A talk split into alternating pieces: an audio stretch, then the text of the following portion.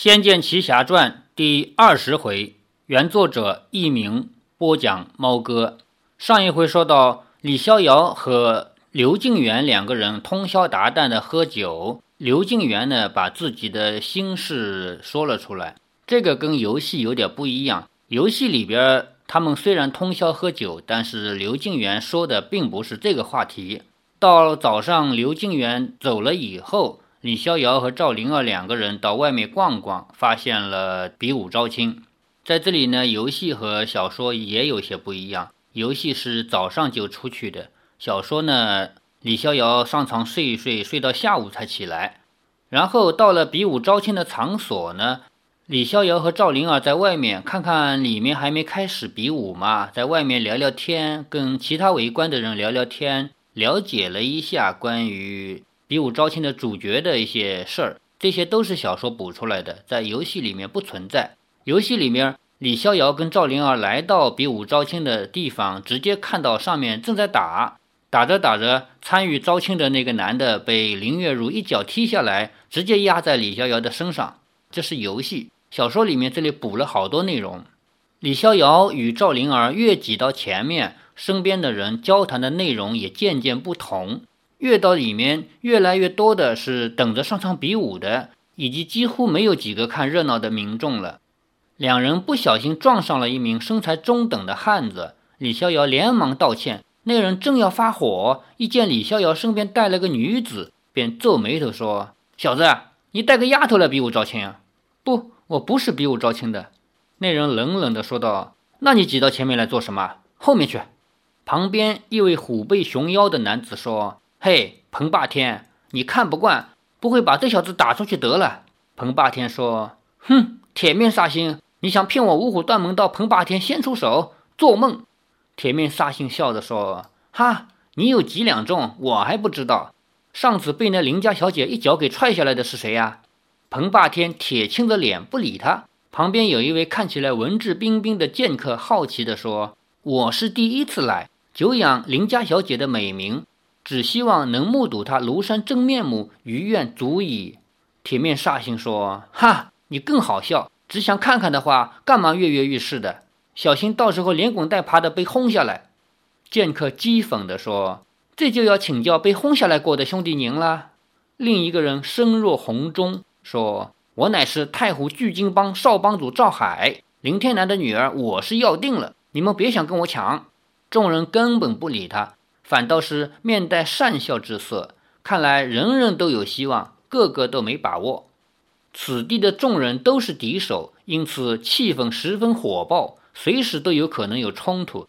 李逍遥只想快点交还了东西，带着赵灵儿离开。没多久，突然间，几千个人的场所全静了下来。只见几个人走上了台，除了一名锦袍的中年汉子以外，还有一名穿着黑色丝绸的老人家。第三人一身湖水绿的苏绣长袍，竟是刘敬远。他见到了人群中的李逍遥，微觉惊讶，但也稍微向他点了一下头，作为招呼。李逍遥暗想：这个刘公子真的是没药可救了。他的心上人要比武招亲，他还来现场观摩，真是滑稽。刘敬元愁眉苦脸的，看样子心里真是不好受，却又不得不坐在贵宾席上观看。那名身穿黑色华服的老人家走到台前，朗声道：“诸位英雄，吉时将至，参加招亲比武之人，尊号大名皆已登记。一会儿，请依顺序上场，不可自乱。”众人轰然答应了一声，声势浩大，震动云霄。接着，那名中年汉子一阵衣袖，走上前两步，不知为何，他一走出来，现场便又自动静了下来，似乎是震慑于他的威严。那名汉子身材比一般人略高些，肩宽背厚，但并不笨重，反而有一种轻灵敏捷之感，动作自然而十分优雅好看。而他浑身上下散发的那一股不可小觑的气势，更是逼人。他开了口，声音像是平常讲话，却一清二楚地传入众人耳中：“诸位英雄朋友，在下林家堡堡主林天南，膝下只有一女。”姿色毕露，承蒙英雄们不弃，愿是伸手以结良缘，此乃美事。但是若是小女与各位无缘，万望英雄朋友们另觅佳偶，只当是与小女切磋武艺，无胜无败。李逍遥暗想到：这就是林家堡堡主林天南，看来他不但会武功，还很会做人。明明是认为可能每个人都会输给他女儿，却说什么无胜无败，口气实在太狂了。难的是狂有装作不狂的样子。台下有人高声道：“林天南，我先叫您一声泰山大人啦。”李逍遥转头一看，正是那个大嗓门太湖聚金帮的少帮主赵海。台上的林天南微皱了一下眉头，口气依然不露喜怒：“不敢，不敢。”铁面煞星叫道：“别啰嗦了。”快叫小姐出来给大家瞧瞧！林天南装作没听见，继续说：“比武之前，在下先请各位手下留情。若是伤了小女，在下绝不追究。同样，若是小女出手失准，也请各位英雄一笑置之。刀剑无眼，比武时原本就难免血光。”话没有说完，又有人急着说：“我们知道了，谁找后账，谁就是乌龟，一辈子翻不了身。我们又不是没见过血的。”一点小伤，谁会记恨呢？却有几个来过几次的武林豪杰，沉着脸，神情凝重严肃，看样子和这位林小姐比武，绝不是一点小伤那么简单。所以林天南才要事先声明一遍，以免真的结下仇家。林天南听众人把话说满了，才转身对管家点了点头，一罢手，要刘敬元坐下。自己也退至一旁，坐在刘敬元身边的宝座上。管家林中高声说：“请小姐上场。”一道红色身影宛如一朵红霞一般，轻飘飘地落在擂台上，扬着脸环顾四方，冰清的美目凛凛有威。台下的武林高手们见到这一手俊雅的轻功，都喝了声彩。前面的这么多都是小说补出来的，因为在游戏里边。主人公走到这里就已经看到在打架了。至于比武之前，林中先要宣布开始，林天南也要说几句，这些都是小说补的。那女子正是昨天的刁蛮千金李逍遥，也不急着还东西，倒想看看她的武功有多了得。林大小姐现在手上持的是一把十分精美的剑，她昨天遗失的剑比普通的剑短了寸许，剑刃较薄。剑身如霜似雪，不知为何，李逍遥一见到他现在手上的剑，就觉得有点不适合他。或许他遗失的剑才是他惯常使用的，一旦失落了，临时找把别的剑替补，就觉得怪怪的了。他这么一站定，随后对管家林中点了一下头，林中便说：“铁面煞星，请上场切磋，点到为止。”铁面煞星跃上了台，说：“小姐，请。”林大小姐抽剑出鞘，二话不说，嗤的一剑便向他正面劈去。铁面煞星吓了一跳，没想到林大小姐什么客套话都不说，直接就来杀招，急忙回转手中的双锤，锵的一声隔去剑势。林大小姐剑身一转，又挑他下盘。铁面煞星身子一矮，双锤压住剑刃。本以为铁面煞星的双锤分量足以压断宝剑，不料林小姐冷笑一声，脚一抬。居然结结实实的贴在铁面煞星的头上，铁面煞星天灵被踢，踉踉跄跄退后了好几步，差点站不稳。台下众人都屏住了气，没想到林小姐会以剑为虚招，诱他矮身，然后踢他要害。不要说天灵受伤极为危险，头部被女子踢中也算是奇耻大辱了。铁面煞星好不容易站稳，林大小姐已冷冷地说：“滚，下一个。”铁面煞星摸了摸头，终于想起刚刚中的一脚。林中正要叫下一个，铁面煞星突然哇啦啦大叫：“你竟踢我的头！士可杀不可辱，我非要雪耻不可！”说完，又运起双锤往林大小姐攻来。看似笨重的双锤，在铁面煞星手中居然灵活至极，一眨眼便连出数招，竟往林大小姐头、胸、腹要害捶打。林大小姐手中长剑悄然灵动，锵锵锵锵，数剑竟是隔去双锤攻势之声，一下子就反手为攻，又把铁面煞星逼得不得不转攻为守。他不但没有雪耻，反而丢脸丢得更厉害了。有人叫道：“铁面煞星，下来，还赖着做什么？打不过就别丢人了。”还想叫林小姐在你头上再赏一脚吗？刚刚是右脚，你想要试左脚是不是？叫声越来越浩大，铁面煞星的气势也越馁，几乎打不下去了。没几招，便被林大小姐长剑抵住咽喉，不得不收了双锤，草草抱拳为礼，下了台。林中又喊了一人，这回是名剑客。那剑客身手十分轻巧，从人群中拔飞而出，落在场上，抱拳道：“请小姐赐招。”台下有人议论道：“轻功好的剑法往往也不差，这场有看头。嗯，他的步伐很高明，有精神，是个强手。”李逍遥不解地暗想：为何轻功好的剑法也不会差？剑法与步伐又有什么关系？对了，我想起来了，九剑仙前辈的轻功是出神入化，像是在走路，却一下子就不见了。看来想练好剑，光练剑是不够的。李逍遥道听途说。居然能自己悟出，想练好剑，光练剑是不够的。刀与剑在五项兵器中称作冷兵器，意思是要靠使用者本身的功力去发挥的兵器。而使用者本身的功力就分为指法、手法、身法、步法、眼法、呼吸法以及精神。一名老的江湖人士一看见使冷兵器的人过了几招，就能对此人各方面的修养有所了解。李逍遥还没法子掌握这一点，但已经想到了要练好剑，必须从其他的地方一起补强。他的悟性实为罕见。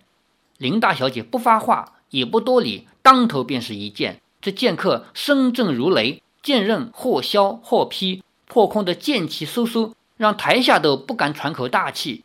林大小姐身剑取敌，纵步高飞，有如疾风拨云一般，轻巧地划去对方的剑势。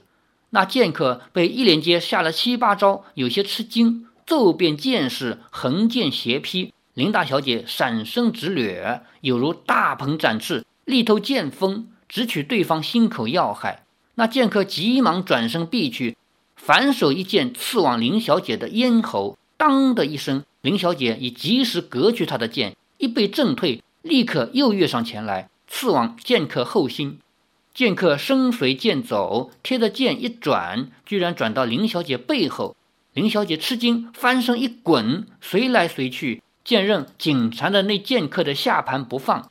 那剑客点地跃空，落在较远之处，变剑自首。林大小姐居然不抢攻，也退后两步，丁字步站立，静待对方再出手。这下两人隔着数步之遥，都在观察对方的招式，都没有出手。但气氛反而比刚才更紧张，台下更是鸦雀无声。现在的一场出手都十分文雅，可是看在众人眼里，比刚才对上铁面煞星还要激烈多了。那剑客见林大小姐俏生生的样子，柔若无骨，目若秋水，冷冰冰地望着他。台下又是千万只眼睛看着，不禁大惭，想到我听说这位林大小姐。仗着学过点拳脚兵器，就爱羞辱武林豪杰。我看不过去，想来教训教训他。谁知道他实力如此深厚，我一个须眉男子，竟连一个女流都打不过，想出头扬名，反倒栽了。这可怎么办？他越想越急，忍不住剑法骤变，又往林大小姐面前刺来。他心浮气躁之时，林大小姐已经在揣摩他的剑法来势以及破解之法。见他剑气强猛而无后劲，便知他黔驴技穷，不是对手，便好整以暇，以微微一笑，纤腰急转，宝剑斜掠，化取他数招。眼看剑客手中的剑一式快过一式，剑花万点，林小姐身随剑舞，姿态却越见轻灵美妙，纵跃回旋，拒前至后，一剑又一剑的杀来猜去。俏影翩然，步伐一点儿也不乱。众人还都目眩于他的美妙身法神态时，便听见一声娇喝：“中！”噗的一声，那名剑客肩头已被刺中，剑尖没入约有一寸。林大小姐面不改色地抽出宝剑，剑客的肩头顿是鲜血淋漓，痛得生出冷汗，整只手举也举不动，不知是否残废了。那剑客面如死灰，不知该如何是好。林大姐说：“下一个。”林中上前来，恭敬地领他到林天南面前。对于武功较为出色或是看出了流派渊源的挑战者，林天南都会特别与他交谈一番。一来是尽量以礼相待，试图化去可能结下的仇；二来是从败者中挑出较有潜力的，看看是否有可能打败女儿。林天南说：“陈少侠英雄出少年，剑法不凡，承让了。”那位姓陈的剑客苦笑着说：“林堡主太谦虚了，晚辈技不如人，败在林家的家传剑法之下，心服口服，告辞。”说完，对林天南一一，便以轻功一跃不见，应该是急着去治伤，免得万一真的伤到经脉，等于废了武功。台下又有一个人低声说：“这娘们好厉害，我看我还是弃权吧。”另一个人也说：“林大小姐的拳脚本来就不轻，今天不知怎么着，出手比以前更狠了。”一个年轻刀客说：“是啊，我还以为一个年轻姑娘再怎么强也强不到哪儿去。铁面煞星是成名的老前辈。”都被他整成这样，我还是死心吧。当下就有几个人弃了权，林中一连叫了五六个人，都没人敢上去。李逍遥想，本来我看这么多人报名，一个个上，林大小姐不被杀死也被累死。现在这样看来，比过几场之后，就有很多人会自动放弃了。真正敢上场的不会有几个。李逍遥的猜测是正确的。过去的几场比武招亲，报名的有上千人。敢上场的最后只剩下二三十个而已，因为林大小姐不但武功高强，出手也极狠，断臂瞎眼的不在少数。虽然说比武招亲，死伤不论，可是武林若真的这么讲理，哪还有那么多恩恩怨怨？要不是林天南会做人，林家宝早就得罪光武林同道了。只听得台上林大小姐打了个哈欠，说：“喂，还有哪个欠揍的，上来呀！”林中有点尴尬，说：“小姐，我还没有叫完人呢。”林大小姐哼了一声，转头对林天南说：“爹爹，那些家伙没有一个像样的，一点也不好玩，我们回去算了。”林天南捂了一下长须，说：“如儿，你出手未免太重了。挑擂台之前已经说好点到为止，你动不动就伤人，谁还敢上来？”林大小姐说：“怪我。”这些人难道就对我手下留情了吗？怕死的就别来。坐在一旁的刘静元也说：“月如妹妹说的对，那些比武的人对月如妹妹出手也很重。月如妹妹是为了自保才不得不下重手的。再说，只有女子打男人的道理，哪有男子汉打女子的道理？”不料，叫做月如的林大小姐美目一瞪，对刘静元说：“你说什么？”刘静元反一愣，反问道：“什么？”林月如说：“你刚刚最后两句说什么？”刘静元说：“啊，我说只有女子打男人的道理，没有男子汉打女子的道理。”林月如怒道：“你再说一遍，就永远不要出现在我面前。”刘静元还不知道哪里讲错话了，有些错愕。林月如一扬头说：“女子怎样，男子又怎样？敢打我的只管来，能打败我，我佩服他是英雄。”说完，林月如转身说。你们谁有本事就上来！台下众人一片死寂。林月如转头对林天南说：“爹，您自己瞧，台下那些男子全都畏畏缩缩的，怎么配做林家女婿？”刘静元帮腔说：“对对，世伯，别比了吧。月如妹妹武功如此高强，已足以发扬林家的声威，不如从别处另觅良缘。”言下之意，这个良缘当然是他了。林天南苦笑着摇摇头。这个时候，林中已唱名到太湖聚金帮少帮主赵海。彭霸天立刻大声说：“赵少帮主，你连泰山大人都叫过了，可不能摸摸鼻子走人呐！”也有好事之徒起哄说：“赵少帮主，快上去对泰山大人磕个头啊！”对呀，赵少帮主，你们聚金帮今天一定要领个美貌媳妇回去，不然就是聚龟帮。赵海觉得这个脸丢不起，只好硬着头皮一跃上台，说：“林小姐，请。”林月如不消地睨视了他一眼，口发娇喝，随手挺剑便刺。赵海双掌急推，逼退林月如，接着便如鹰隼展翅，往林月如的左右腰际拍下。林月如的剑左挑右劈，化去攻势，举脚一踢，便把赵海一百余斤的身子笔直地踹下擂台。正好砸中了凑热闹的李逍遥，众人一声叫好，哗笑。林月如更加得意，一手持剑，一手叉着腰，风姿飒爽，令人见之既爱又敬。李逍遥用力推开赵海，才发觉赵海被踢中心口，气息一阻，已然晕了过去。赵灵儿忙扶着李逍遥坐起，问道：“逍遥哥哥，你怎么样了？”李逍遥说：“我没怎样。”李逍遥摸了摸头，手指着站在台上的林月如说：“刁蛮丫头，你打到我了。”台上的林月如一愣。终于认出了李逍遥，脸色一变，但见他生龙活虎，便放下心来，俏脸一扬，说：“小淫贼，你还活着。”刘敬元见到李逍遥和林月如说话，也颇为意外，起身说：“李少侠，你们认识？”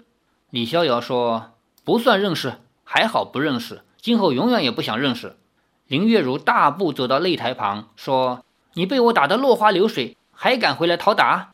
李逍遥纵身跃上擂台，说：“哼，你暗示偷袭，胜之不武。不过好男不与女斗，我也不想跟你讲道理，我是来还你东西的。”李逍遥把剑和鞭子抛在擂台上，说：“还你。”林月如并不去捡，转身说：“爹，你看见了，就是他抢走了我的玉女剑和鞭子。昨天欺负我的人就是他。”林天南早就习惯了这种场面，抚着须，淡然地说：“别耍性子。”一定是你不对在先，林月如怒道：“爹，你竟帮着外人！”